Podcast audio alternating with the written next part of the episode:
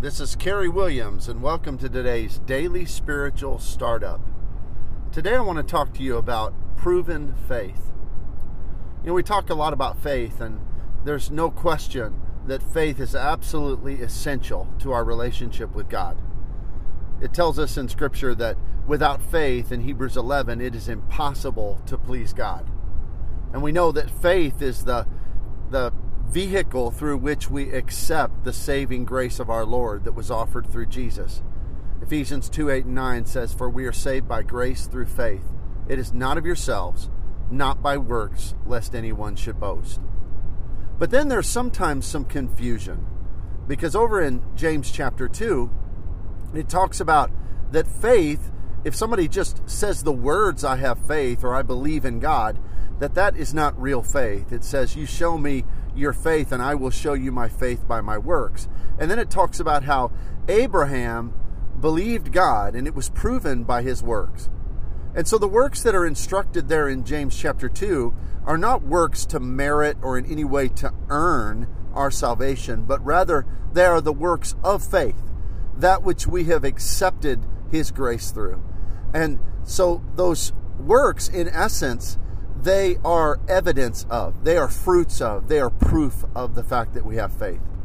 And I think the reason that's important is because we sometimes don't realize when faith has its greatest value. Faith is the substance of things hoped for and the evidence of things not seen. Faith is more than just a mental assent or a belief. Faith is when you put that belief on the line, when that belief impacts your life in a powerful way. You know, the truth is that's probably why the scriptures talk so much about suffering in ways that we're very hesitant to echo. And that is, it talks about suffering being a good thing. Paul will talk about, I want to know Christ and the power of his resurrection. I want to share in his suffering. He's, it's almost as if he looks forward to it. And then you look in Philippians chapter 1, and he says to the Philippians, It has been appointed for you not only to believe in him, but also to suffer for his sake.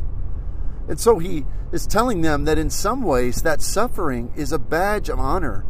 And of course, Jesus said when we're persecuted in Matthew chapter 5 in the Beatitudes, blessed are those who are persecuted for righteousness' sake. Blessed are you when they revile and persecute you. He says, but rejoice and be exceedingly glad. And in James 1, again, it says that consider it pure joy when you face trials and temptations. Well, how does all that wrap together? I think the reason it does is that faith is at its best. Faith is most real when it's under pressure, when it's under trial. It's the same way with love, because faith is part of our love and our expression of our of our affection towards God.